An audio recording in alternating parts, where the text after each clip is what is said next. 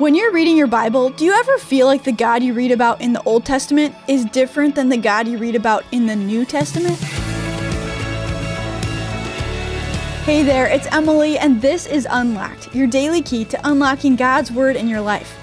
I love today's story because it deals with a thought that I have definitely had before as I read through the Bible.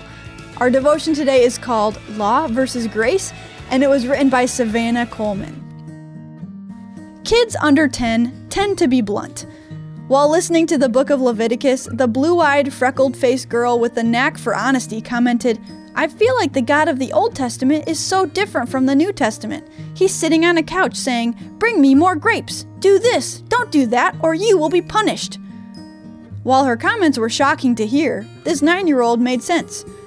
When reading the Old Testament, we find many stories of God punishing sin and disobedience by death, fire, plagues, and the like. Where is the God of mercy who died to save us? Did God eventually soften up over the years? What was the point of the law anyway? From the beginning of creation until now, God remains the same. Like a diamond, there are many facets to God. Not only is He completely loving and merciful, but He is also fully holy and just. God, in His goodness and holiness, cannot be a part of sin, which breaks and destroys. And we have all sinned.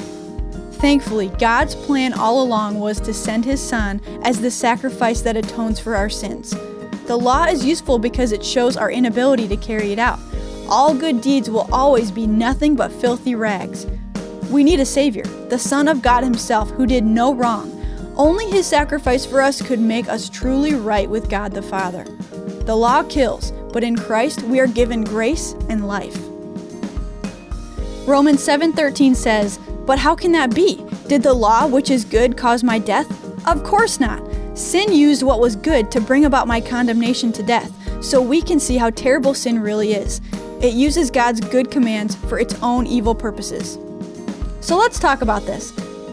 Spend some time today considering the mercy of God in the Old Testament like saving Noah and his family from the flood in Genesis 6 through 9, rescuing Lot and his family from the destruction of Sodom and Gomorrah in Genesis 19 1 through 29, or turning from the destruction of Nineveh because of their repentance, even though the city had been wicked to the core in Jonah 3 1 through 10.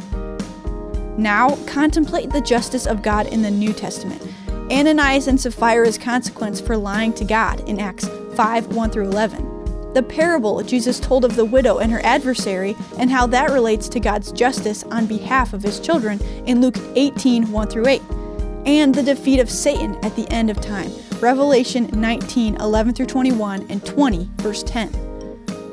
Wow, praise the Lord for his grace toward us. Do some reading on your own today. Check out Romans 7 1 through 22 and Galatians chapter 3 to keep God's word alive in your life. Thanks for listening to this episode of Unlocked. We love getting to spend this time with you. Be sure to come back tomorrow when Andrew talks about how we can know about God. It's going to be a good one. And don't forget, if you haven't already, follow us on Facebook and Instagram at Unlocked Devo. And that's it for me. Until next time, I'm Emily, encouraging you to live your life unlocked, opening the door to God in your life.